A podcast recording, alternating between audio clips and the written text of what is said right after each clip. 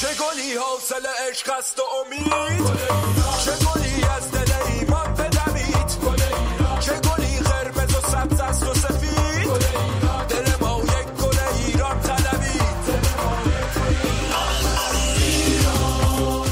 سلام سلام. شما دارید به رادیو آفساید گوش می‌دید. تو این اپیزود در مورد دو بازی اخیر تیم ملی مقابل امارات و کره صحبت می‌کنیم. و همینطور نیم نگاهی داریم به آینده تیم ملی با اسکوچیچ و داستانهای حول میراث کیروش در این تیم. لازم به ذکره که این اپیزود دو هفته پیش ثبت شده و پیشتر روی کانال یوتیوبمون آپلود شده بوده و حالا قبل از بازی با لبنان و سوریه در قالب پادکست هم این اپیزود رو به گوش شما میرسونیم. تلاش می‌کنیم بحث در مورد هواشی پیش اومده بین اسکوچیچ و مهدی تارمی رو در اپیزودهای آینده هم پوشش بدیم. ممنون میشیم ما رو تو یوتیوب و دیگر شبکه اجتماعی هم دنبال کنین و همینطور ما رو به دوستانتون هم معرفی کنین. دیگه بریم سراغ تیم ملی.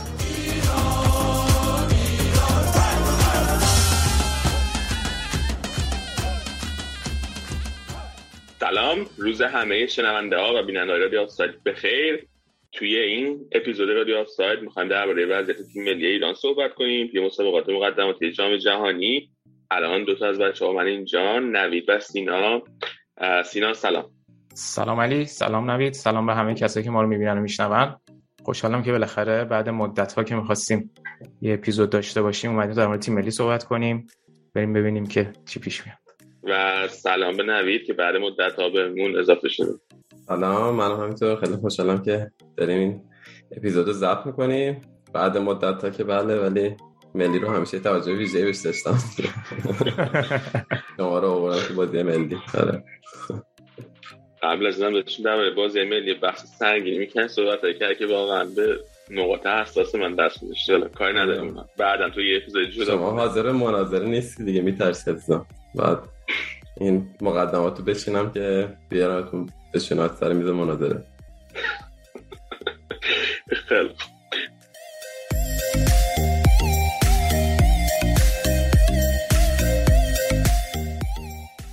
بیایم از خود دو تا بازی که تیم ایران بازی داشتین دفعه جلوی کره امارات صحبت کنیم. یه بازی رو برد یه بازی مساوی کرد. الان توی گروه خودش وضعیت نسبتا خوبی داره. نوید چه فکر می‌کنید درباره این دو تا بازی؟ خب این دوتا بازی به نظرم حداقل روی کاغذ قرار بود. دوتا سختترین بازی باشه چون که ما سید یک بودیم کره سید دو و امارات سید سه. یعنی حداقل روی کاغذ مثلا از منظر ژاپن مثل بود که با استرالیا و عربستان بازی کنیم. بازی با امارات فکر کنم خیلی خوب نبودیم حداقل نیمه اول و خب خیلی هم شوکه کننده بود اتفاقی افتاد و شجاع اخراج شد. ولی خدا رو شکر ورق برگشت و خیلی به نظرم خیلی شانس بردیم. یعنی اگه شجاع اخراج می‌شد احتمالا کار سختی داشتیم برای بردن این بازی. ولی بعدم که یه همکاری عالی بین آزمون و تارمی که واقعا خیلی خوب دیدن همچین گلی. و بردیم اون بازی رو. از همون برده که اه، مشابهش رو زیاد داشتیم این چند وقت. یعنی چند وقت حتی منظورم دوره کیروشه توی غرب آسیا توی کشور عربی این برده اقتصادی یکیچی که به سختی گیرمون میاد و خیلی خوب داشتیم و همینا هم راه صعودمون رو هموار کرد دورای قبلی و همین دوره هم به نظرم. یعنی همون بازی که جلوی بحرین و عراق بردیم. خیلی خوب بود و بازی با کره که خب خیلی هواشی داشت و مسلما حضور تماشاگرها می‌تونست خیلی کمک کننده باشه. حتی وار به نظرم یه تیمی که مهدی تاره می‌ذاره همیشه باید دنبال این باشه که یه دونه واری هم داشته باشه چون اصولا داور اگه بشناسن ترجیح میدن که پنالتی نگیرن اصلا روی هم شدن و بازی که خب دوباره نیمه اول خوب نبودیم بعد یکی چقه افتادیم. حالا یه چیزی که ندیده بودیم از تیم ملی حالتی بود که عقب بیفته از رقیبش. ما همش خیلی روند خوب کلین شیتش فکر کنم 6 تا بازی پای سرم گل نخورده بودیم. و خیلی اصلا پیش بود در واقع که ما عقب بخوایم بیفتیم استرس بخوایم بکشیم که حالا چطوری بازی می‌کنیم. ولی به نظرم از نظر شخصی اینه که خوب بود. بعد از گلی که خوردیم واکنش خوبی داشتیم موقعیت خلق کردیم دوتا تیرک زدیم گل زدیم و سوار بر بازی بودیم تا آخرای بازی. به نظرم با اینکه نتیجه حالا نتیجه هم به نظرم خیلی نتیجه بعدی نبود ولی خب همیشه وقتی تیم یه ذره قوی تر و تو زمین خودش مساوی می‌کنه اصولا انتظارات شاید کامل برآورده نشه. ولی با این حال به صورت کلی که نگاه کنیم از چهار بازی که انجام دادیم و فقط بازی با لبنان اون مونده که لبنان هم خب یکی از ضعیف ترین تیم‌های گروهه. هرچند که بردن بازی آخرشون ولی حالا دیدیم حداقل نتایج دو سال اخیرشون خیلی نتایجی نیست بگیم تیم خیلی خوبی هن و فقط بازی با لبنان اون مونده از دور رفت و با اختلاف خوبی صد نشینیم که حتی همین اتفاق هم حالا خیلی اتفاق رایجی نیست. ما دوران که ایروش هم گفتیم سرعت صعود کردیم ولی اونجا هم بوده که با مشکلاتی مواجه شیم. الان به نظرم خیلی خیالم راحت نسبت به دوره قبلی. و نتیجه حداقل نتیجه خوبی. سینا نظرت چیه؟ آره من موافقم با بیشتر حرفای نوید و چیزی که بود دقیقا قبلش هم که صحبت می‌کردیم بحث این بود که ببینیم که کلا وقتی تیم اسکوچیش تحت فشار قرار می‌گیره واکنشش چیه. یک چیزی که من خیلی توی مجموعه این بازی ها دیدم اینه که اسکوچیچ خوبیش اینه که وسط بازی به نسبت می‌تونه خوب خودش رو تنظیم بکنه. یعنی خیلی دیدیم که تونسته اشتباهات ترکیب اولیش رو درست بکنه. که خب البته اون ور قضیه هم هست دیگه. یعنی خیلی ترکیب اولیه ای داشته که ایراد داشته و باعث شده همون نیمه بازیکنش رو عوض کنه و این اتفاق هم خیلی توی دفاع کناریا داره میفته یعنی اون مهره های دفاع کناریاش هستن که با جابجایی اونا داره اون ترکیبش رو تنظیم می‌کنه. ولی خب آره واکنشش نسبت به خوردن گل خیلی مثبت بود. و خودش هم گفته بود که خب یه چیزی که واضح بود این بود که تو نیمه اول فکر کنم نیمه اولی که از بدترین بازیهایی بود که تیم زیر نظر اسکوچیچ انجام داده بود. و خودش هم بعد بازی گفته بود که من آگاهانه دو تا مهاجمه گذاشتم و ریسک این رو میپذیرم که تقصیر من بود و من می‌خواستم که هم حمله بکنیم با وجود دو تا مهاجم. ولی خب اونجوری با توجه به فرم بازی کره ما وسط زمین و یه مقداری برتری عددیمون از دست رفت دیگه با اون 4 تقریبا داشتیم 4 4 فلت بازی می‌کردیم دیگه. که خب اینو توی نیمه دوم تقریبا اصلاحش کرد. یعنی بعید امیری وقتی اومد بالاتر بازی کرد یه مقداری این حالت اصلاح شد. یا مثلا بازی با امارات وقتی که نور رو بین دو نیمه عوض کرد و علی زاده رو آورد که علی زاده رفت وینگ راست واقعا شکل بازی تیم ملی عوض شد. خب یعنی اینا نکات مثبتیه که باید بهش نگاه کنیم. یا تو دور قبلی بازی با بحرین داشتیم تا سامان اومد فرم بازی عوض شد.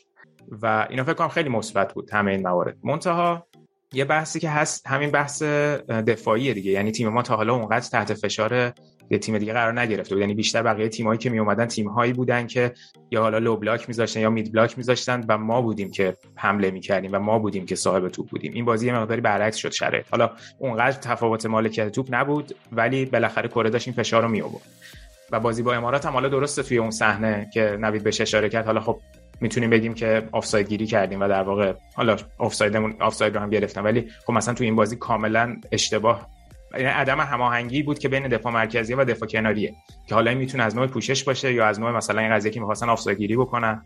و البته تو این بازی روی گل مشکل دیگه ای هم که بود به خصوص توی 4 4 این اتفاق میفته این فضایی که بین دفاع و خطوط یعنی بین خطوط ایجاد میشه دیگه. یعنی با وجود اینکه سعید عزت اللهی بهترین بازیکن ما بود و روز به روز هم داره بهتر میشه ولی پشت سعید عزت اللهی خالی بود. یعنی پشت احمد نوراللهی هم سعید عزت اللهی دو تا بازیکن بودن که یکیشون پاس گل داد یکیشون سوم بود که از پشت ساده محرمی فرار کرد. یعنی اینا این مشکلاییه که وجود داره و خب منتها قضیه اینه که توی اون خط دفاع بار بیلداپ تیم هم می‌کشن. یعنی بالاخره تو بیلداپ الان خیلی به طور مشخص هم روی پاسای کوتاهی که دارن یعنی مثلا با دفاع کناری شروع می‌کنن تا بیلداپ تیم رو شروع بکنن و یا اینکه می‌بینیم شجاع چقدر پاسای بلند ارسال می‌کنه که انصافا هم توی این زمینه خیلی خوب عمل می‌کنه.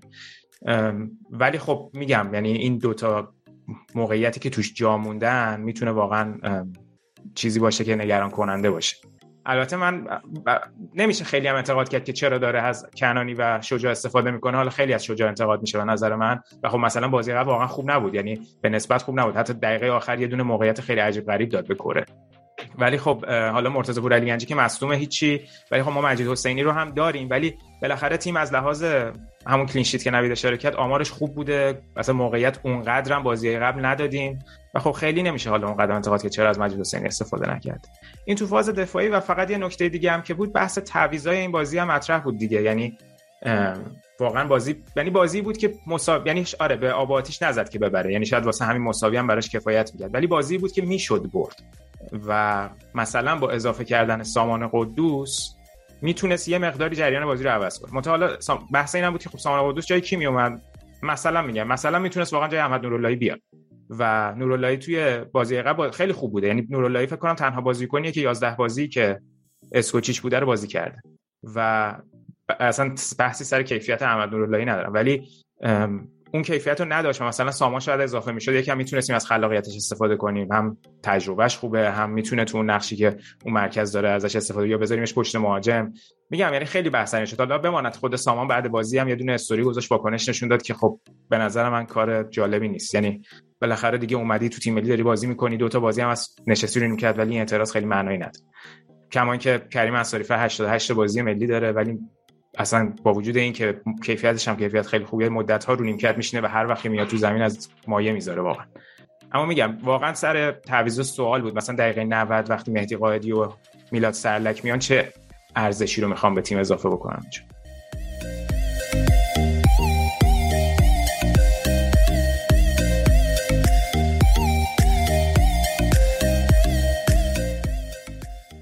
یه سوال من ازتون داشتم. در فول بک های تیم ملی هم زدین که گفتی مشکل داریم توی پست فول بک. به نظرتون اگه رامی رضایی هم برمیگشت می‌تونست به تیم ملی کمک کنه؟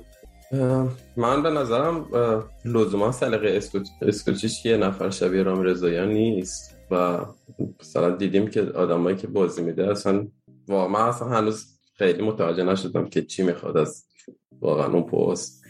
یعنی یه مثلا جعفر سلمانی برای اون پست بازی میده. الان مثلا اصلا باید مثلا بازی بعدی عزت الله فکر کنم یه بازی یا کامل یا گتی که خیلی چپ رفته و بازی می‌کرد. اصلا واقعا سلیقه عجیبی داره توی فولبک و الان مثلا میلاد محمدی که خب یه فولبک تیپیکاله اصلا علاقه بهش نداره به نظر. همینطور حاج صفی که الان تو آیکراتم داره دفاع چپ بازی می‌کنه اونم دفاع چپ بازی نمیده. نور افکن بازی میده بعد که مثلا گزینه بعدش وحید امیریه. یعنی الان وحید امیری یک نقش آچار فرانسه عجیبی تو تیم ملی داره که مثلا تارمی آزمون جهان بخش هم نداره. یعنی هر جایی که خالی تو ترکیب رو با وحید امیری پر می‌کنه. و خب این خیلی نگران کننده است چون سن امیری هم کم نیست و خیلی نمی‌تونه اینقدر روش سرمایه گذاری کنه برای جام جهانی. کلا هم ترکیب رو خیلی نمیچرخونه. یعنی خب دفاع چپ و راست بالاخره پیدا میشه. یعنی شما بگردی مثلا از باشگاه داخلی می‌تونید همون کاری که مثلا با جعفر سلمانی یه بار کردی رو با چند تا بازیکن دیگه هم می‌تونه انجام بده. ببینه که نتیجه چیه. چون صادق محرمی حالا دفاع راست خوبیه و واقعا هم خوب بازی می‌کرد. ولی بعد از اون مسئولیت طولانی مدتش و غیبت خیلی زیادش هنوز برنگشته به اون فرم اصلیش. توی دینامو زاگرب هم الان اونقدر فیکس بازی نمی‌کنه که قبلا بازی می‌کرد. دو تا بازی یکی یا حتی کمتر داره بازی می‌کنه برای دینامو زاگرب. برای همه شما وقتی این وضعیت این شکلی داری بالاخره باید فکر کنی که یا ترکیب رو عوض کنی یا بازیکنایی رو اضافه کنی که بتونن تو اون پست بازی کنن. ولی خب وقتی احتمالا یه سلیقه خاصی داری در این زمینه که حالا با هر دفاع چپ و کنار نمیای این قشنگ شده پاش ناشیل تیم ملی. یعنی تو همین بازی هم الان به نظر محرمی خیلی مقصر بود روی گل. و تیم روبرو وقتی بازیکن داره مثل سون که قشنگ تیپیکال گلایی که می‌زنه توی باشگاهش همین موقعیت هایی که از فضای خالی به دست میاد. من اگه مربی بودم حتما یه فکری برای می‌کنم قبل بازی حتی اگه کار قرار به یارگیری نفر به نفر بکشه که خیلی شاید کار دفاعی تر می‌کرد برای تیم ولی واقعا این که همچون موقع یعنی هم عکسش رو اگه مثلا نگاه کنید یه فضای خیلی زیادی رو داریم میدیم به یکی از بهترین بازیکن‌های دنیا در اون زمینه که استفاده کنیم. و دیدیم که یه جوری هم تک به تک رو گل کرد که اصلا به ایران خیلی هیچ کاملا هست شد از جریان بازی. و این حالا می‌تونه از اون تعریف وظایف دفاع راست باشه یا دفاع کناری در واقع یا خودشون شاید اون کار نتونستن درست انجام بدن. ولی هر چیزی که هست حتما باید رفت بشه تا بازی رو بکنه اون نکته وحید امیری هم خیلی خوب بود چون وحید امیری هم الان تو پرسپولیس هم تقریبا همین نقشو داره. یعنی خیلی وقتا هم دفاع چپ بازی می‌کنه هم باز جلوتر ازش استفاده می‌کنه. یعنی واقعا باید ببینیم چقدر کشش این کارو داره. و بعد خب همین نکته که میگی باعث میشه که می‌بینی الان اکثر تعویضای ما سر همین جابجایی فولبک چپ یا فولبک راسته. بعد یکی رو مثلا اینجوری همیشه باید تعویض کنه که بعد وحید امیری یه بره جلوی بیاد. وحید امیری یعنی تو یه بازی ممکنه سه تا پست بازی کنه. پست کنه. یعنی خب بعد شرح وظیفه این بازیکن چه جوری تعیین میشه که توی یه بازی شما سه تا پست بهش میدی؟ یعنی از قبل بازی چه جوری باش هماهنگ می‌کنه در مورد خود رامین رضاییان هم که خب حالا من موافقم یعنی ما نمی‌دونیم اگه رامین رضاییان بود چه جوری تضمینی نبود. شاید اصلا واقعا استاد محرمی استفاده می‌کرد کماکان. ولی خب بیشتر به نظر نمی‌رسه یعنی به نظر نمی‌رسه که خیلی تصمیم اسکوچیچ باشه دیگه. کلا رامین رضاییان یه مهره هست شده است متاسفانه.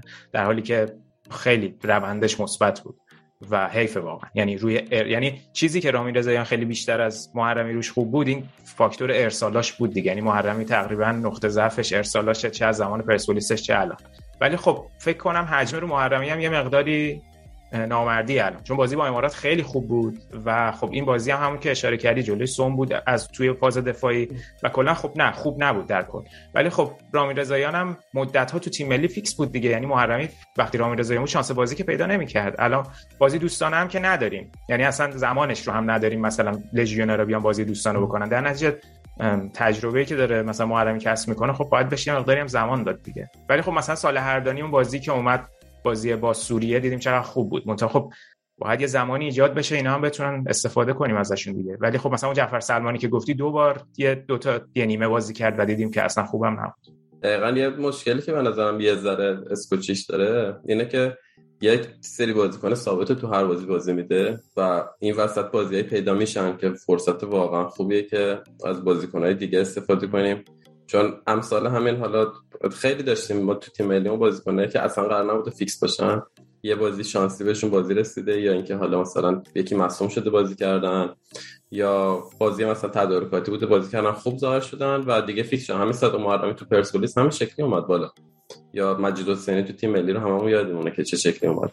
و خب خیلی مثلا الان بازی داریم با لبنان. لبنان مثلا یکی از تیم‌های ضعیف‌تر گروهه. به نظرم وقت خوبه که یه سری بازیکن شکلی رو ما تست کنیم. حتی مثلا از دوازم که شروع کنیم الان بیرانوند داره هر بازی بازی می‌کنه.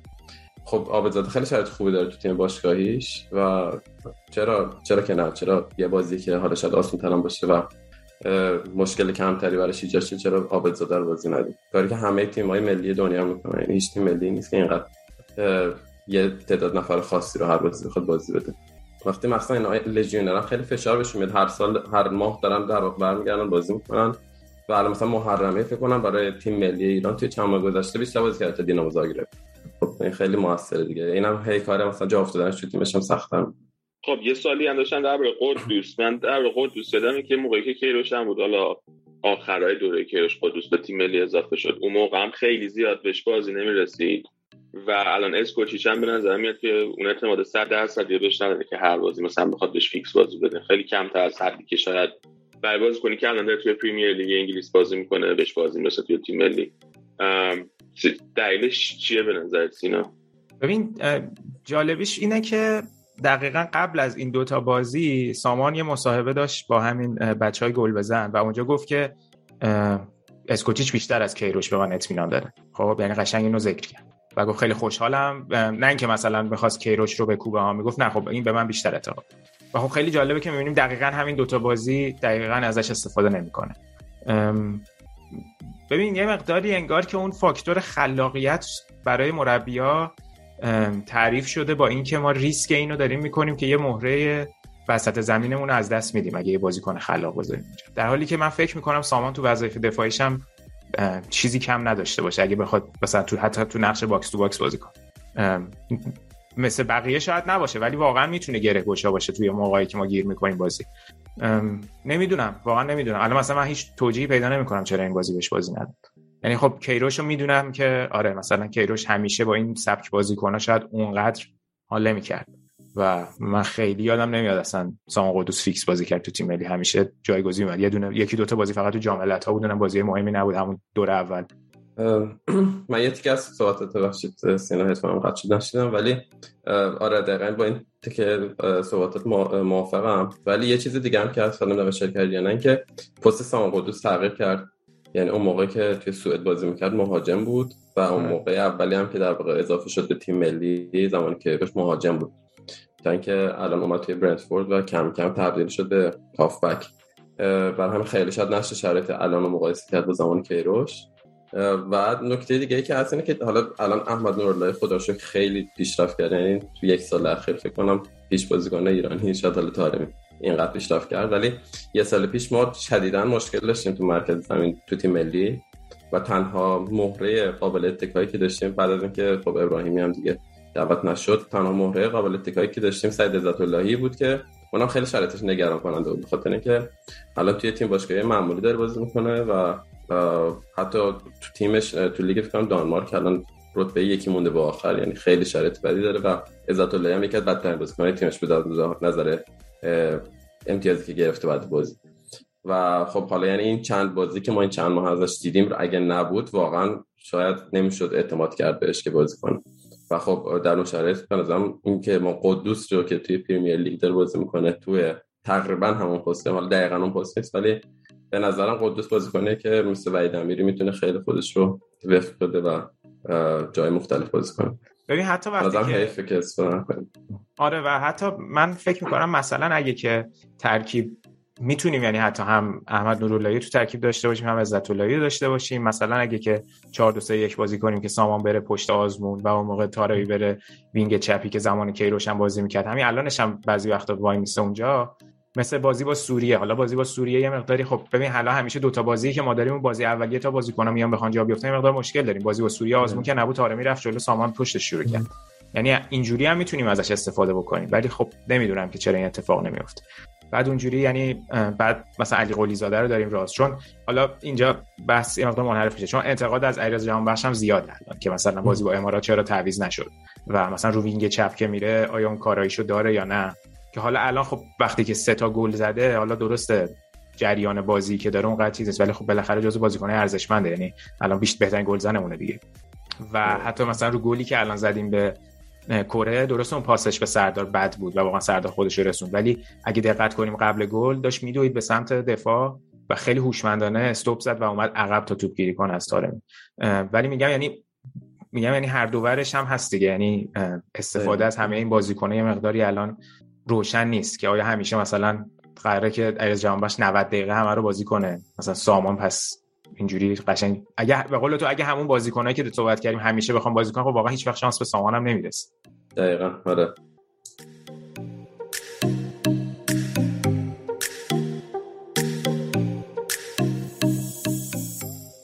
خب بیاین یه مقداری حالا در این دو تا صحبت کردیم. یه ذره بحث و عوض در یه زاویه دیگه از بازی حرف بزنیم. تیم ملی موقعی که گل اول خورد جلوی کره و بعدش مثل مساوی کنه. خیلی هم گفتن که اگر که ما از امتیاز میزبان می‌تونستیم استفاده کنیم تماشاگر داشتیم توی ورزشگاه که فشار بزن روی بازیکنای کره روی تیم کره ما حتی می‌تونستیم گل دو گل پیروزی هم بزنیم. توی این بازی ولی ما تماشاگر نداشتیم. دلیلش هیچ وقت به طور کامل توسط یه مسئول روشن شفاف نشد. هر کدومشون پاسکاری کردن تقصیر انداختن گردن ارگان های دیگه. حالا یه خلاصه ای برام میبسینه که هر کسی چی گفته. ببین قضیه دو تا داستان داشته ده. یکی ورود تماشاگرا بوده یکی وار بوده. خب یعنی دوتاش نبود. و خیلی هم فکر کنم که این مثلا قشنگ مشخص می‌کنه که چرا یک سری مسابقات رو ما میزبانی نمیدن. همین داستان. ببین الان هم از یه سمت دیگه از سمت وزیر ورزش توپ افتاد تو زمین AFC که AFC به ما اجازه نداده. از یه سمت دیگه از سمت مسئولین فدراسیون افتاد این ور که ما نمی‌تونستیم شرایط ورود ورزش تماشاگرا رو به خاطر کارت واکسیناسیون و تست پی سی رو اینا فراهم بکنیم. و در ادامه هم ذکر میشه که یک سری چیزا هم هست که نمی‌تونیم بیان بکنیم. خب این یک سری چیزا که نمی‌تونین بیان بکنین چیه دقیقا؟ آیا مشکلات بین خود سازمان هاست یا مشخصا مشکلات ورود خانوماست خب و حالا الان این بازی رو این کار کردیم. اگه واقعا مشکل ورود خانوماست ما سه تا بازی دیگه داریم تو ایران. این فقط یک مشکل رو در این بازه مثلا حالا در تعریف خودتون حل کردیم. خب بعدا می‌خوایم چیکار بکنیم؟ الان خب واقعا ما, ما الان دو تا بازی بعدیمون هم خارج از خونه است. ما خارج از خونه تماشاگر داشته باشیم به نفعمونه چون الان تو امارات ما تماشاگر ایرانی بیشتر داشتیم. ما قشنگ از هیچ پتانسیلمون استفاده نمی‌کنیم. یعنی بازی خونگی و غیر خونگی برای تیم ملی خیلی فرقی نداره با این وضعیت. و خب آره دیگه الان وجود تماشاگر خیلی می‌تونه تفاوت ایجاد کنه. به خصوص که بازی با کره بود. من یه سال برام پیش اومده این آقای کامرانی سرپرستش چیه توی فدراسیون؟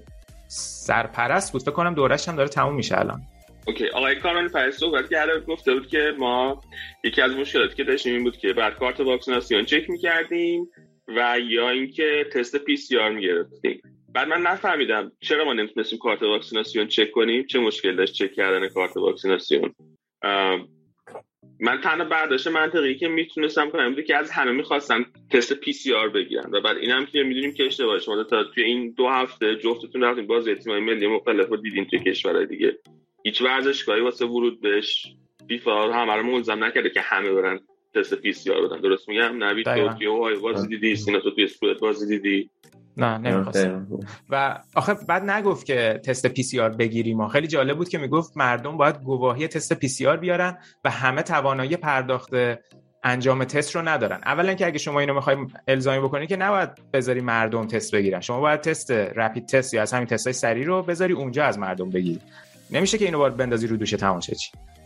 اصلا همین ثابت می‌کرد که خیلی توی این زمینه حداقل داستان شفاف نبوده. برای اصلا حالا فرضن که مردم باید گفت یه تست پی سی بیارن چه بهونه عجیبیه که گرونه همه توانایی پرداخت شدن خب باشه گرونه یه سه توانایی پرداخت شدن تو چه ورزشکار میبندی؟ ورزشکار باز بذار هر کس توانایی پرداخت به میره. تست میده میاد میاد بازی تماشا کنه. چرا بعد ورزشکار هستش اصلا سر 7000 نفر بوده من حس می‌کنم. و حتی آخه تو توییتر هم من دیدم کسانی نزدیک فدراسیون اومده بودن گفته بودن نیمه پر لیوانو ببینیم که فدراسیون حاضر نشد زیر بار این مسئله بره که 7000 تا آدم نمایشی سفارشی بیان تو استادیوم. آخه این چه استدلالیه؟ یعنی تیم ملی بدون تماشاچی بازی کنه تو استادیوم ولی فدراسیون زیر بار این نره که مثلا تماشاچی را بده. و اگه 7000 نفر هزار تا نمی‌فهمم. متوجه نمیشم من. یعنی نمایشی منظور چیه؟ من مثلا می‌خواستم مثلا بگن که یک سری ارگانا شاید مثلا تنظیم کنن که کیا بیان تو استادیوم کیا نیان من برداشتم اینجوری بود. فرمایشی بیان فرمایشی بیان آره. ولی یه موضوع خیلی عجیب دیگه که هست. یعنی یه راه حل کلا دیگه هم داشت فدراسیون اگه نمی‌خواستن الان حالا اون مسئله ورود خانوار ورود کنه یا مسئله وار. چون مسئله وار مثل که اینا تلاش کردن بیارن. بعد AFC گفته که حالا نشدم نشد. اینا هم دیگه شروع کردن. گفتم اوکی نمی‌خواد بیار بعد ولی یه راه حل دیگه این بود که خب الان سینا گفت ما ماه دیگه دو تا بازی آخر امسالی که قراره برگزار بشه. هر دو تا بازی خارج از خونه است. بعد دو ماه بازی ملی نداریم تا برمیگرده توی کانال حدود دی میشه که دوباره بازی شروع میشه. یعنی این غیر از بازی کره سه ماه بعدش وقت داشتن که حالا احتمالا این کارم کردن که این وقت رو بخرن که تو این سه ماه دوباره یک کلک جدید فروردینه اون دوره. دو دی منظورت این دوتا بازی که الان تو دیه ها؟ نه یه سریش ماه دیگه است آها آها اوکی اوکی. آره. بعد دیه بعد چه فروردین که دیگه فروردین آخریه. بعد اینا خب حالا این وقت داره احتمالا بهش احتیاج داشتن می‌خواستن بخرن که گفتم حالا این بازی کره که رد بشه ما دو تا بازی بعدیمون هم که ماه دیگه نیست اینجا و یه دو ماه سه ماه وقت داریم حالا یه کاری می‌کنیم. ولی یه چیز راه حل دیگه که کلا داشتن اگه هم نمی‌خواستیم مثلا حل کنن لبنان کاری که کرد اومد جای میزبانش عوض کرد و چهار تا بازی اول دورش رو هر چهار تا بازی رو میهمان بود. و خود کره یکی از تیمایی بود که موافقت کرد با این و بازی لبنان کره که قرار بود که لبنان برگزار توی کره برگزار شد. یعنی اینا اگه اهمیت داشت واقعا براشون این موضوع و همه این مسائل رو می‌دونستن شاید کمترین کاری که می‌تونستن بکنن این بود که این جابجایی رو انجام بدن که تیم ملی محروم از این میزبانیه حالا شاید بعدا یه فرصتی اگه اوضاع بهتر شد می‌تونستم برگزار کنم ولی حتی این گزینه رو من حتی نشدم هیچ جا در موردش صحبت یعنی توی تلویزیون توی مصاحبه ها من اصلا اینو نشدم که کسی اینو ذکر کنه. و این کاملا از این میاد به که خیلی اهمیت نداشته براش واقعا. یعنی اونقدری که ما هرس جوش می‌خوریم سر این قضیه که آقا میزبانیمون رفت بار رفت. یعنی نمی‌دونم تماشاگر اگه بودن گل دوم می‌زدیم. فلان. این فکر نمی‌کنم واقعا اهمیت داشته باشه برای کسی فدراسیون من از مجموعه حرفایی که زدن نتیجه که تنها نتیجه منطقی که می‌تونم بگیرم اینه که اینا دقیقا مشکلشون ورود خانواده ورزشگاه بوده. و الان اینو نمی‌خوان خیلی ساده و واضح بیان کنن. برای همین هی هر کدومشون دارن. به یه سمتی پاس میدن مشکل و اینقدر آدم های چی بگم بیلیاقتی هستن که حتی هماهنگی هم نمی‌تونن بکنن بین خودشون که چه بهونه بیارن.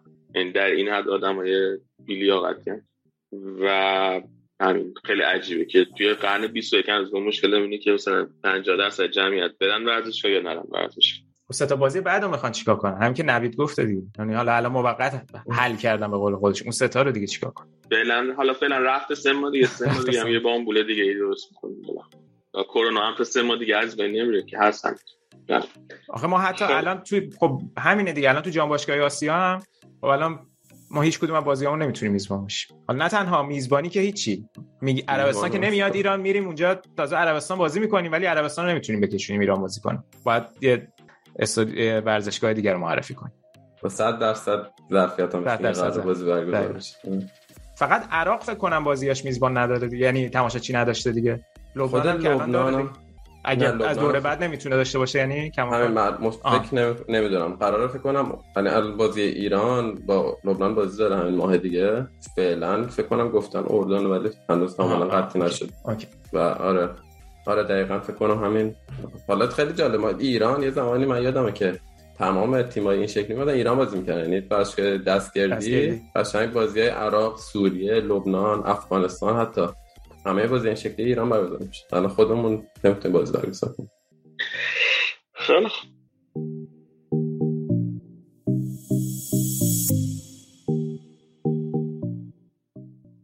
بریم سوال بحث بعدی که خیلی صحبتش زیاد شده یه اتفاقی افتاده اینه که تیم ملی هر وقت می‌بره طرفدارای کیروش در صحبت کنن که این تیم میراث کیروشه و هر وقت هم میبازه یا نتیجه نمی‌گیره در مورد صحبت کنن که میراث کیروش ازش به خوبی استفاده نشد توسط حالا مربی تیم ملی هر کی هست.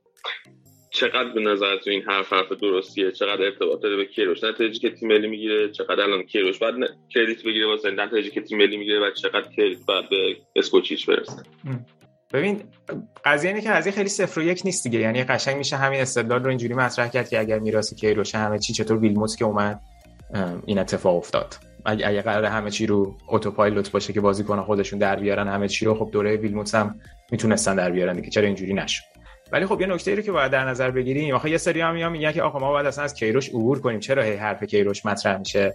خب باید به این قضیه نگاه کرد. بابا طرف 8 سال سرمربی تیم ملی بوده. در تاریخ تیم ملی هیچ مربی به این اندازه فکر کنم مدیر تیم یعنی مربی تیم نبوده پیوسته به صورت 8 سال پیاپی.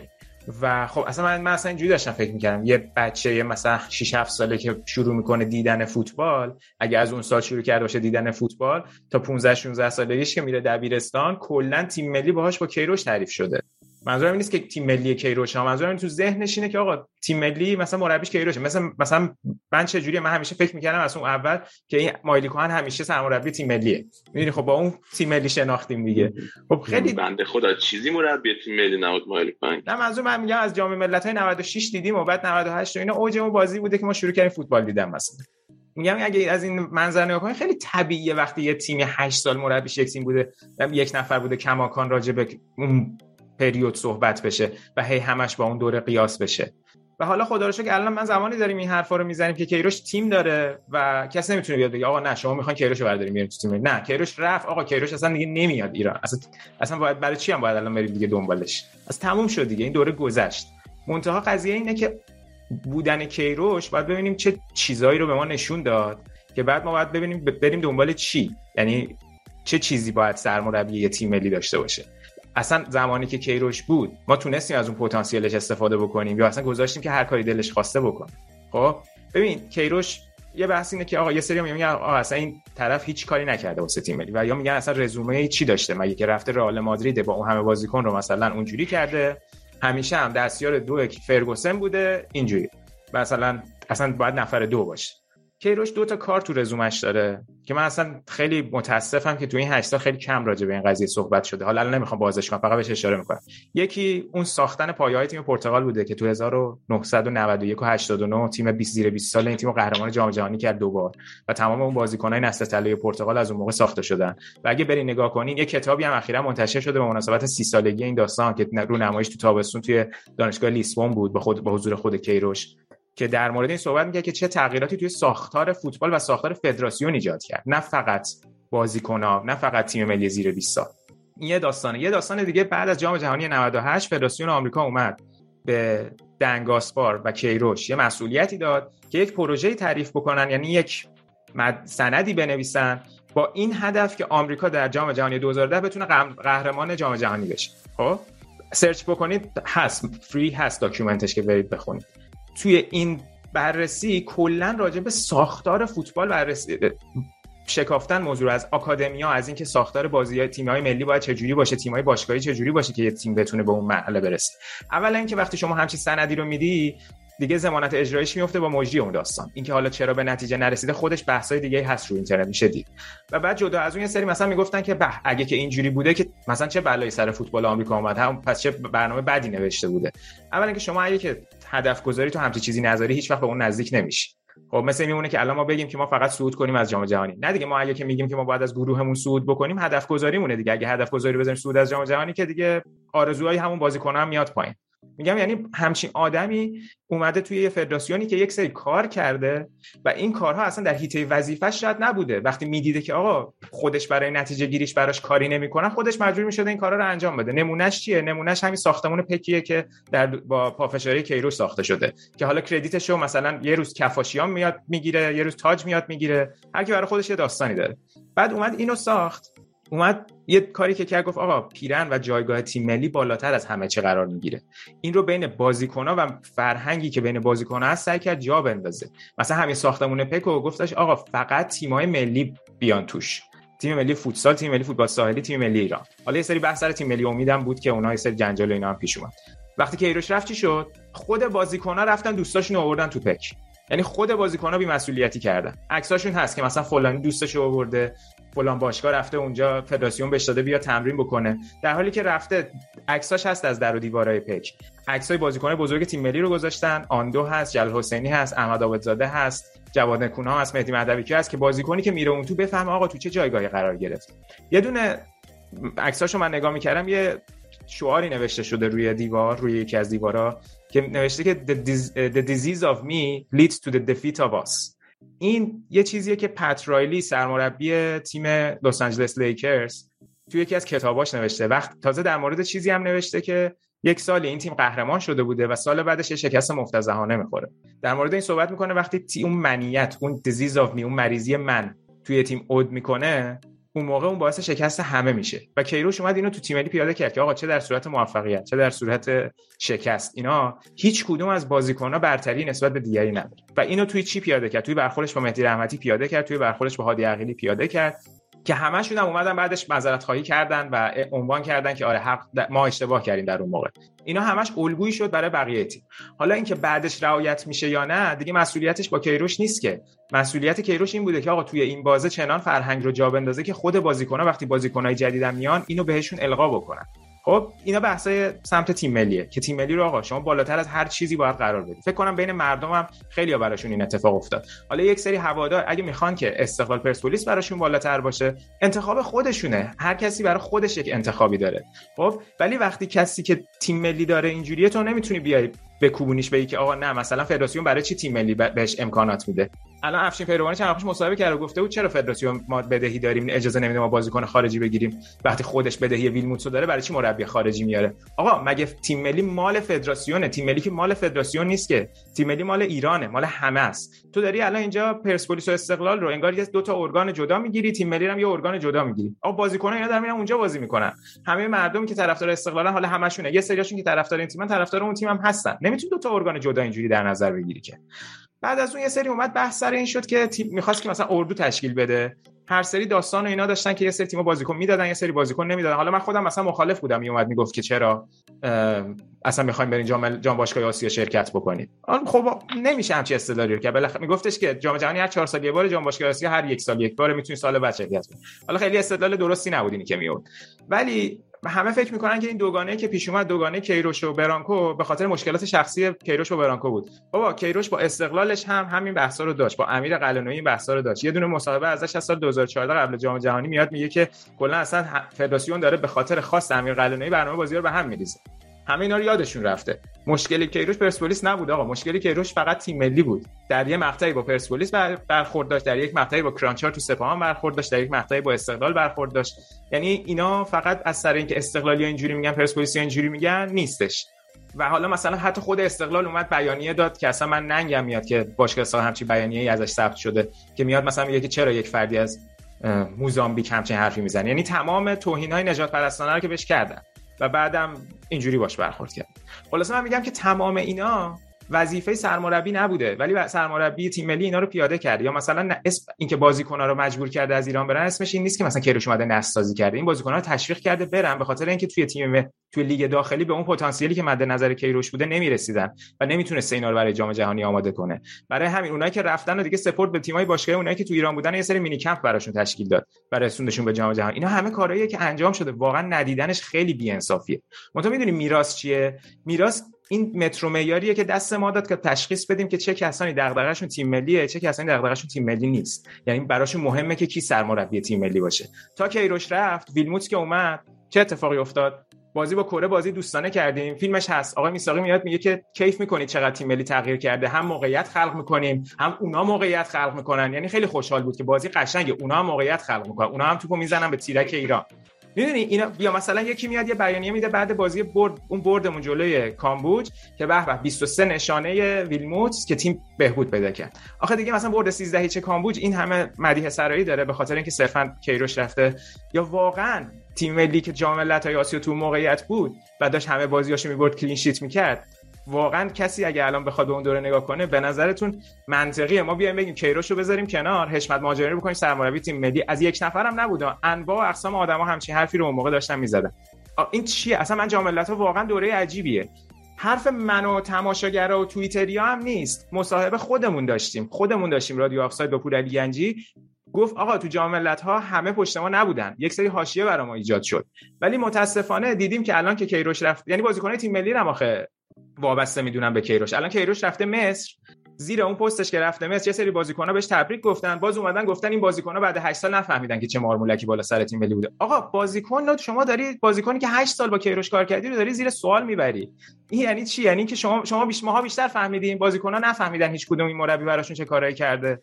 نمی‌دونم واقعا. یعنی مثلا حالا مثلا مهدی مهدوی که اومد خودش توییت زد مثلا بعد بازی عراق تیکه انداخت. خب البته بعدش اومد گفت من اشتباه کردم ها. منتها می‌خوام بهت بگم که چه حجمه هایی از چه طرف های مختلفی داشت سر این مربی می اومد یا قبل جام الان مثلا اسکوچیش از 10 تا بازی برده بازی 11 همش مساوی شده. اومدن گفتن آی سر مربی چقدر سر مربیگری سخته. بعد بازی 11 هم بعد مساوی از تو انتقاد می‌کنن.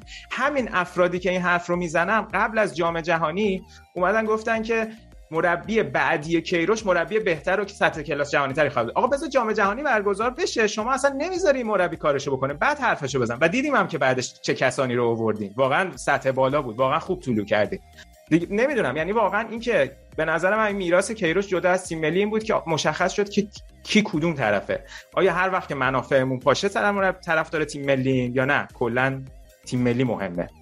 خب نوید. بعد از این سخنرانی قرارهایی که اینا کرد. من یه ذره برمیگردم عقبتر به سوالت. به نظرم میراث کیروشش روی نتیجه و بازی که ملی الان خیلی کم رنگه. من واقعا حس می‌کنم که تأثیری داشته باشه الان روی تاکتیک تیم ملی مثلا نتیجه که می‌گیری یا سبک بازی تیم ملی. به قول سینا میراثش همون زیر ساختایی که ایجاد کرده همون ساختمون هایی که برای تیم ملی تهیه کرده و حالا یک فرهنگ سازی اگه کرده برای بازی تو اروپا که اونم حالا من کاملا موافق نیستم که تاثیری که باشه به خاطر اینکه یه حقیقتیه که بازیکن‌ها به احتمال مثل همه جامعه خیلی پول براشون مهمه به کاری که می‌کنن و وقتی که قیمت دلار اینقدر میره بالا و ارزش پول کم میشه طبیعتا اون پول رو نمی‌تونن تو فوتبال ایران بگیرن و حتی میرن لیگ آذربایجان الان مثلا رفتن علی قربانی و یکی دو نفر دیگه. خب احتمالا همونقدر دارن. مثلا پول در میارن. چون من یادمه که اون موقع که جهان بخش ترانسفر شده بود به نایمخن داشت می‌گفت که پولی که من اینجا می‌گیرم خیلی خیلی کمتر از پولی که تو ایران تا می‌گیرم ولی احتمالا الان دیگه این قضیه این نیست. و خب خود این باعث میشه که ما الان سه تا دروازه‌بان داشته باشیم که لژیونر یعنی واقعا در تاریخ تیم ملی خیلی بی‌نظیره. و این احتمالا خب به تیم ملی خیلی کمک می‌کنه این قضیه و شاید همین فرهنگ اگه زودتر وجود داشت ما خیلی ستاره بزرگتری هم می‌تونستیم داشته باشیم تو فوتبال اروپا. شاید الان مثلا اگه قاعدی برگرده دو سال دیگه احساس کنه که شاید به جای ترانسفرش به لیگ امارات می‌تونست بره به اروپا. ولی بالاخره اون زیر ساختایی که داشت یه بخشش اون چیزی که مون یه بخشش اون استفاده که ازش شد. یعنی خیلی از اون فرهنگه همونطور که سینا گفت متاسفانه تا کروش پاشو از ایران گذاشت کلا نابود شد. یعنی حالا اون بخش همین که گفت که تیم های مختلف میمدن از امکان تیم ملی استفاده می‌کنن یه بخش بود. یا همین مینی کمپ ها خیلی موثر بود. مینی کمپ ها رو خیلی جنگید که داد تونست فرهنگش رو جا بندازه که آقا بازیکنهای داخلی رو اگه بازی داخلی برگزار نمیشه اگه کاری ندارن بکنن اینا رو سه چهار روز زودتر قبل از لژینرا بیارن تو تیم ملی. اینا بالاخره از همون جان که بازیکن بازی بازیکن تیم ملی میشن. یعنی الان جای بازیکن مثلا که تا بازی نکرده از مثلا تیم لیگ برتر مثلا فولاد خوزستان ورداری بیاری دو روز قبل بازی مربی هم خیلی بازیشون نبینه. خب اعتماد نمی‌کنه بهش که بذارش ترکیب. همین که همش بازیکنای یک سال دارن می‌ذارن. ولی ما الان لیگمون مثلا تعطیل الان کلی بازی کردیم. الان چهار تا بازی کردیم توی مقدماتی. فرصت خیلی خوبی داشتیم. حتی می‌تونستن طولانی مدت بازی کنن حتی در اختیار تیم ملی باشه. ولی حتی اگه نمی‌خواستن طولانی مدت باشن یه ذره طولانی تر از اون بازی که در اختیارشون بود اگه این کارو می‌کردن. همین مشکلات دفاع چپ و راستی که ما میگیم شاید می‌شد از توش خیلی بازیکن در آورد از بین بازیکن لیگ برتری. الان مثلا چند تا بازیکن لیگ برتری کلا بازی می‌کنن برام؟ از سه چهار تا کمتر ولی شما می‌تونی سه کمپی درست کنی سی چل نفر رو پیدا کنی و با این سی چل نفر تست کنی ببینی که کدوم به سلیقت جور در حالا این اتفاقی که نیفتاده من نمی‌دونم مقصر خود اسکوچیشه که نخواست این کار بکنه. از فشارهای بیرونیش ترسیده یعنی بالاخره کیروش حالا خوب یا بد مبارزه طلبی بود که خیلی تلاش می‌کرد برای چیزی که می‌خواست. چیزی که از اسکوچیش ندیدیم. یعنی به نظر میاد که ترجیح میده بدون حاشیه کارش رو دنبال کنه و اگه قراره به جنگ برای چیزی که می‌خواد به دست بیاره بی خیالش میشه. برای همین این می‌تونه به خاطر خود اسکوچیش باشه می‌تونه فشارهای بیرونی باشه می‌تونه فدراسیون باشه هر چی. ولی به نظرم این یکی از میراث های کیروش بود که می‌شد استفاده کرد ازش. چون الان اگه اون قضیه نبود مربی می‌گفت که آقا مینی کمپ بذاریم. همه اینطور که از این چه مسخره بازی یعنی چی بازی کنه اونو بدیم به تیم ملی. ولی بالاخره کیروش این فرهنگ سازی یه ذره انجام داد و اینو یه ذره جان انداخت. می‌شد ازش استفاده حالا نه تنها ببخش ادامه شد تمام شد. حالا نه تنها ادامه ندادن اتفاقای دیگه هم افتاد. من یادم کمپ اول بود می‌خواستیم بریم بازی اون چهار تا بازی آخر. تراکتور نامه زد به تیم ملی که ما دروازه‌بان نداریم اخباری رو بدیم وسط اردو تو اوج کرونا اخباری رو دادن رفت تراکتور بازی کرد برگشت تیم ملی.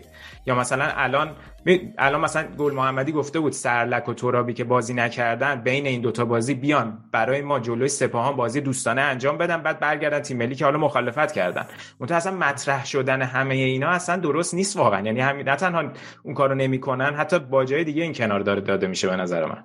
یعنی واقعا یعنی سرمربی تیم ملی اینجوری جا افتاده که چون قور نمی‌زنه به این معنیه که خیلی داره خوب کار می‌کنه. در حالی که این به این معنیه که یه مقداری زیادی قانع نسبت به شرایط.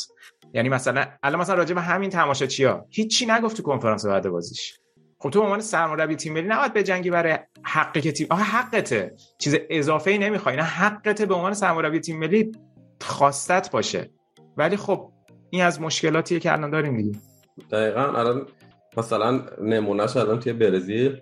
برزیل دیشب بازی کرد. فردا مثلا بازی لیگ انگلیس فشار وحشتناک آوردن باشگاه انگلیسی به برزیل و آرژانتین. مثلا برزیل که آقا شما که فکر 10 تا بازی کردی 9 تاشو بردی یه دونهش مساوی کردی و احتمالاً تا دو سه تا بازی دیگه کلا صعود قطعی میشه. یا بی خیال این بازیکن ماشو. یا مثلا اینا رو زودتر بده. چون برنامه‌ریزی فیفا خیلی احمقانه است که دو روز کلا فاصله است بین اینا. ولی خب کوتاه نیومدن. یعنی اینا فشار خیلی زیادی بود که از سمت باشگاه حتی از سمت خود بازیکنان به نظرم می‌تونن فشار آورده باشن به تیمشون که آقا بذاریم ما بریم باشگاهمون بازی کنیم. چون مثلا آلیسونی که توی لیورپول قراره شنبه صبح بازی کنه شنبه بعد از بازی کنه وقت ایران چرا دروازه‌بان ذخیره مثلا وایسه پنج شنبه می‌تونه برگرده به تیمش. ولی خب مقاومت کردن دیگه. خیلی این فشار میگم همه جای دنیا حالا دیگه باشگاه داخلی رو که خیلی راحت تر میشه قانع کرد سر این چیزا. ولی الان خیلی من نظرم این قضیه خیلی بده که اینقدر کوتاه میان و برای جام جهانی بدتر میشه چون جام جهانی الان تقویمش جوریه که قرار توی زمستون برگزار شه لژیونرها کلا یه هفته زودتر می‌تونن اضافه شن به تیم ملی و اگه قرار باشه بازیکن داخلی هم یه هفته زودتر اضافه شن واقعا خیلی به نظرم شرایط خیلی خوبی نخواهد داشت تیم ملی. چیزی که خیلی خوب بود دوران که کمپ طولانی مدت قبل جام جهانی.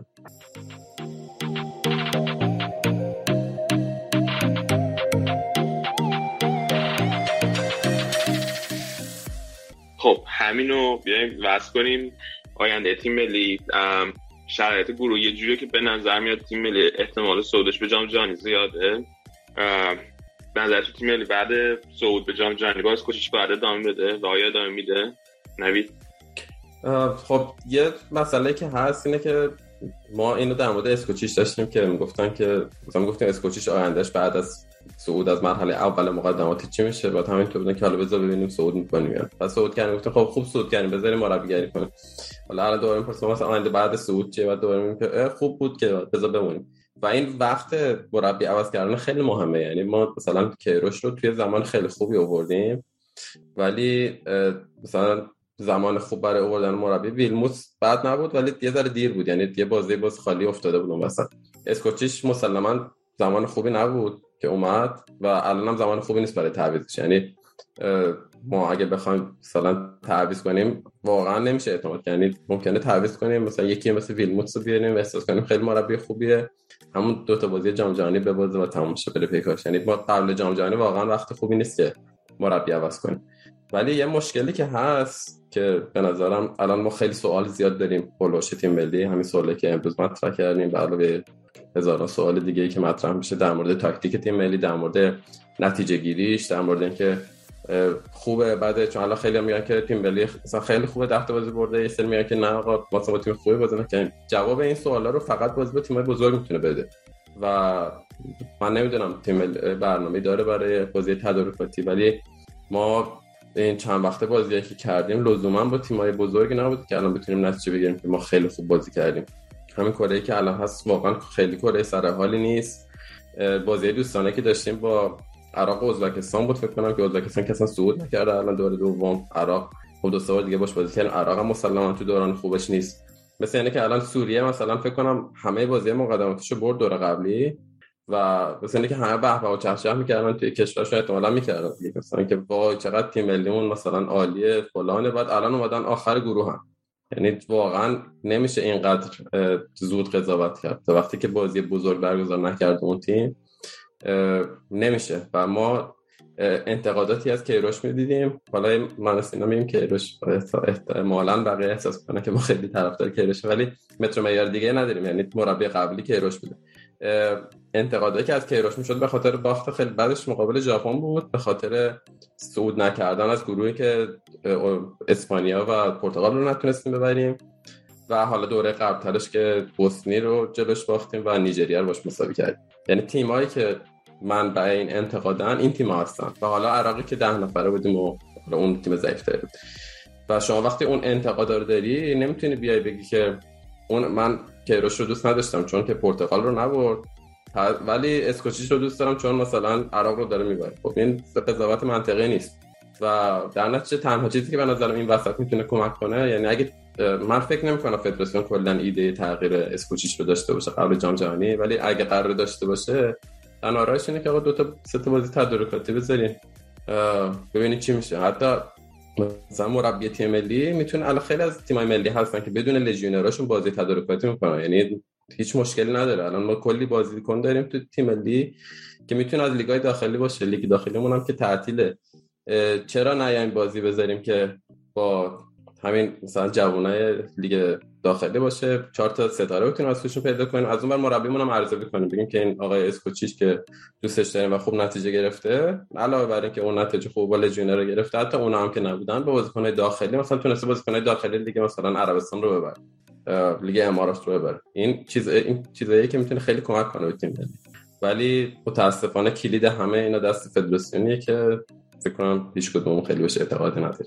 حتی می‌تونم بعد بازی با لبنان مربی جدید بیارن اگر که می‌خوان مربی جدید بیارن. حداقل اونجا 5 تا بازی بعدش دارن که ازش استفاده کنن. اگه می‌خوان باز دوستانم نظر. آره ولی خب مربی که نتیجه گرفته رو خیلی سخته جایگزینش حاشیه‌اش یعنی بدتره. دقیقا آره. همیشه این بحث خواهد بود که اگر ما اسکوچیش رو داشتیم آیا بهتر نتیجه می‌گرفتیم یا نه؟ و اینم بگم اضافه کنم که آخر بحثم که ما دو دوره است که یعنی امیدوارم این دوره دوم باشه که توی سید سه قرار بگیریم سید بندی جام جهانی عوض شد از دوره قبلی و به جای که تمام قاره توی سید باشن میان بر اساس رنکینگ فیفا نگاه می‌کنن و سید بندی می‌کنن. با این حال مثلا امکانش نیست که ایران مثلا با ژاپن هم گروه بشه. مثل همون قرعه کشی مثلا جام باشگاه اروپا. و دوره قبلی ما سید سه بودیم ولی خب خیلی بچانسی بودیم چون پرتغال و اسپانیا سید یک و دوم بودن و مراکش قبل تیم سید چهار بود که با همون افتاد.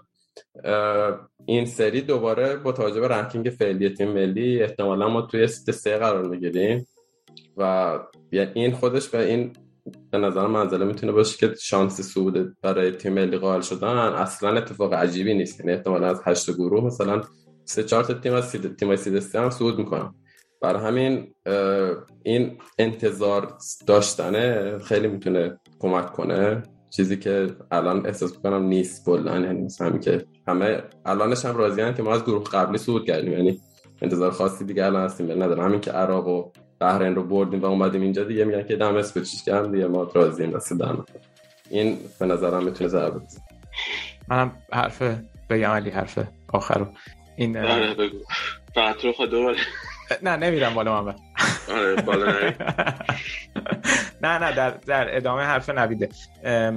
اگر که بنا بود اسکوچیچ عوض بشه باید قبلا این کار انجام می‌شد. دیگه الان منم موافقم که دیره و با همه این نکاتی هم که نوید گفت اصلا همین الانش ما یه سال تا جام جهانی داریم. یعنی تحت هر شرایطی یعنی حتی اگه فکر کنیم که نه ما باید یک مربی بیاریم که مثلا برای آینده باشه دیگه حداقل الان وقتش نیست. اون بر وقتش بعد جام جهانیه.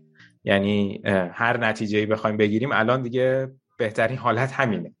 و کاریش نمیشه کرد. منتها قضیه اینه که فدراسیون آیا اصلا گفت ایده این کار نداره؟ مثلا فدراسیون کلا ایده ای نداره. یعنی اگه که داشت نمی اومد بعد سود از رئیس فدراسیون نمی اومد بگه که حالا ما در این مورد جمع می‌کنیم. اگه قرار پشت مربی تیم ملی باشین که کاملا باشین دیگه. هی اون رو هم لب مرز نگرش ندارین که آیا خواهد بود آیا نخواهد بود. ولی واقعا همین که نتیجه گرفته دست دادن بهش سخت الان. به خصوص حالا من میگم قبلا باید عوضش می‌کردیم. به خصوص که زمانی که اسکوچیچ انتخاب شد قبل کرونا بود. یعنی اگه شما زمان یک ساله ای داشتی که یک مربی دیگری رو انتخاب بکنی. همین رناری که رفته عربستان رو به خاطر دست دست کردن فدراسیون رو از دست دادیم که ویلموس جاش اومد دیگه. یعنی مربی خوبی گزینه هامون بودن که از دست دادیم. حالا دیگه تموم شده. الان دیگه بیشتر دستکاری نکنیم موضوع تیم ملی رو به نظر من.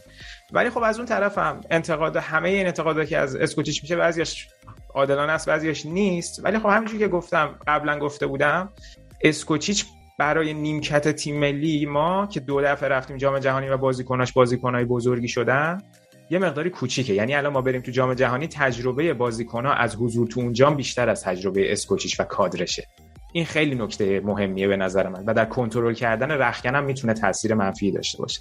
یعنی بده که یعنی این انتقاد به بازیکن‌ها هم وارده ها که مثلا مهدی طارمی اومد مصاحبه کرد در مقابل اینکه آره ما با خلاقیت خودمون رفتیم. میگم این اعتقاد بازیکن‌ها هست ولی انتقاد بهش وارده چرا اینو مطرح کرده؟ تو اصلا حق اینو نداره که همچین چیزی رو بگی.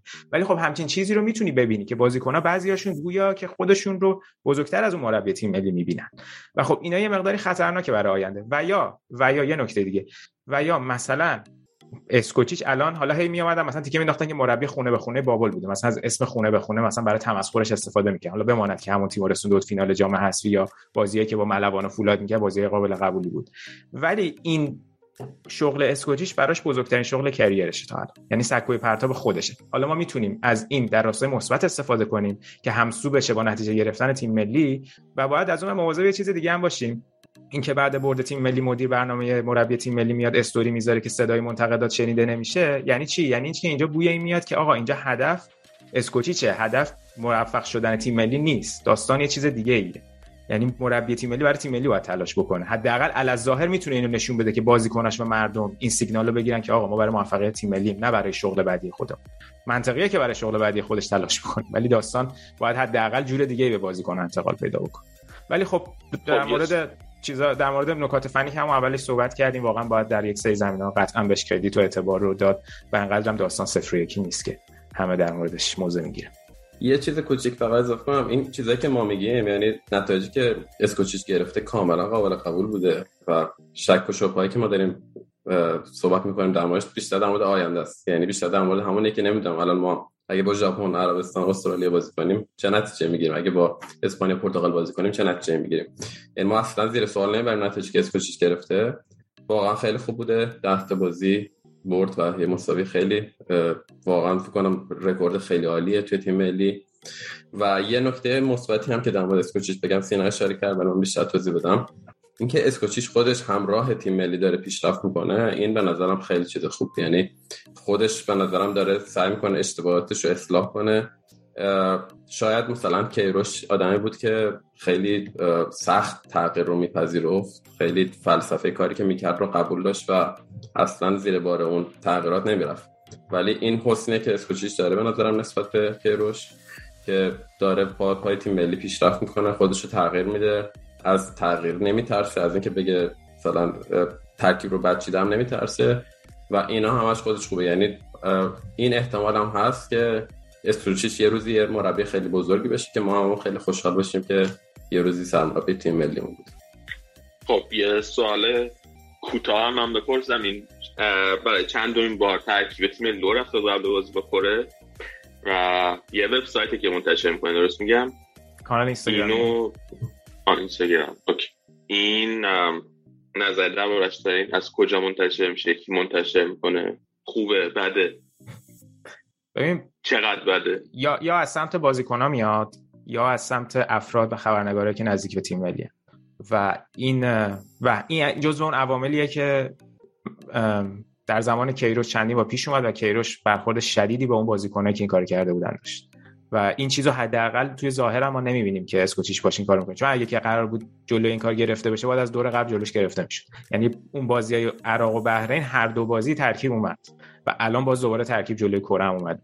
یعنی از اون چیزاست که من میگم که اگه کسی بهش اعتراض کنه اسمش قور زدن نیست. حقته که آقا شما جلوی اخبار اطراف تیمتو بگیری. اینکه واقعا چرا؟ به قول کجای دنیا همچین چیزی می‌تونه پیش بیاد که شما جلوش رو نمی‌گیری؟ نمی‌دونم. اینم خیلی خیلی نکته عجیبیه. واقعا یعنی اگه که تراز فدراسیون اینه که شرایط همینجوری پیش بره در دراز مدت آسیبای خیلی بدتری پیش می‌تونه بیاد. آره منم دقیقا موافقم. بعد اینکه میگی خوبه بعد مسلما بده. یعنی چون اطلاعاتی که وقتی داری اطلاعات اضافه به حریف میدی مسلما چیز خوبی نیست. ولی اینکه دقیقا اون حرف سینا هم هست کیروش خیلی بریده بود دست آدمای خیلی از بیرونی رو. از نزدیک تیم ملی ولی الان خیلی همه واقعا دم تیم ملی یعنی قشنگ همه اطلاعات فکر کنم تمام اون خبرنگارا بررسته و نمی‌دونم میساقی و اینا همه خیلی بیشتر از اون چیزی که باید نزدیکن به تیم ملی. تازه اونا روی داستانن. یه سری هستن که دقیقا اون حالا مشخص اونم داره آره دقیقا اون وابسته های فدراسیون و دقیقا. ولی حالا یه صحبت دیگه هم که می‌کردن گفتن که اینقدر ترکیب تیم ملی قابل پیش بینیه که اصلا خیلی جا همون پیش بینیه رو می‌زنن و پیش بینیه در یعنی تنها تغییری که داره اینه که آیا نورافکن دفاع چپ امیری جلوتره یا اینکه امیری دفاع چپ قلی زاده بازی کنه. یعنی فقط همین دوتا چیز مختلفو داشتیم ما تو بازی قبلی چهار بازی قبلی. بل همین اون حالا اون بحثم هست. یعنی نمیشه مطمئن گفت که قضیه چیه ولی اونم هست. آخه آخه اگه که یکی دو بار بود اینجوری می‌شد برداشتش کرد. ولی مثلا حتی بازی دوستانه با سوریه ترکیب چند ساعت قبلش اومد. بعد طرف گفتش که من پیش بینیمو گفتم بر اساس ترکیبی که دیروز توی تمرین دیدیم. اولا که شما توی تمرین اون کسی که من دارم میگم برای شما سر تمرین بودی؟ اگر هم بودی؟ نداره این دوستمون. از عزیزان ورزش سه بوده. اگه شما آمار بهت رسیده که از سر تمرین اینا اومده پس نگو پیش بینیه بگو ترکیب تیم ملی اینه. پیش بینی نیست بگو ترکیب تیم ملی اینه و شجاعت اینو داشت بگو آقا من ترکیب رو روشن کردم. بازی دوستانه است. اوکی. ولی دیگه تبدیل به یک رویه بشه خیلی جالب نیست دیگه.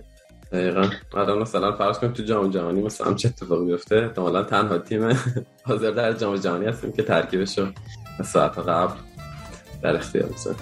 این دفعه فکر کنم از روز قبلش بود بازی. آره روز قبلش. آره روز قبلش. آره روز قبلش. خیلی خوب. دستتون درد نکنه بچه ها خیلی ممنون که اومدین. دست همه شما که ما بودین تا درد نکنه. چهار دفعه بعدی خدا نگهدار.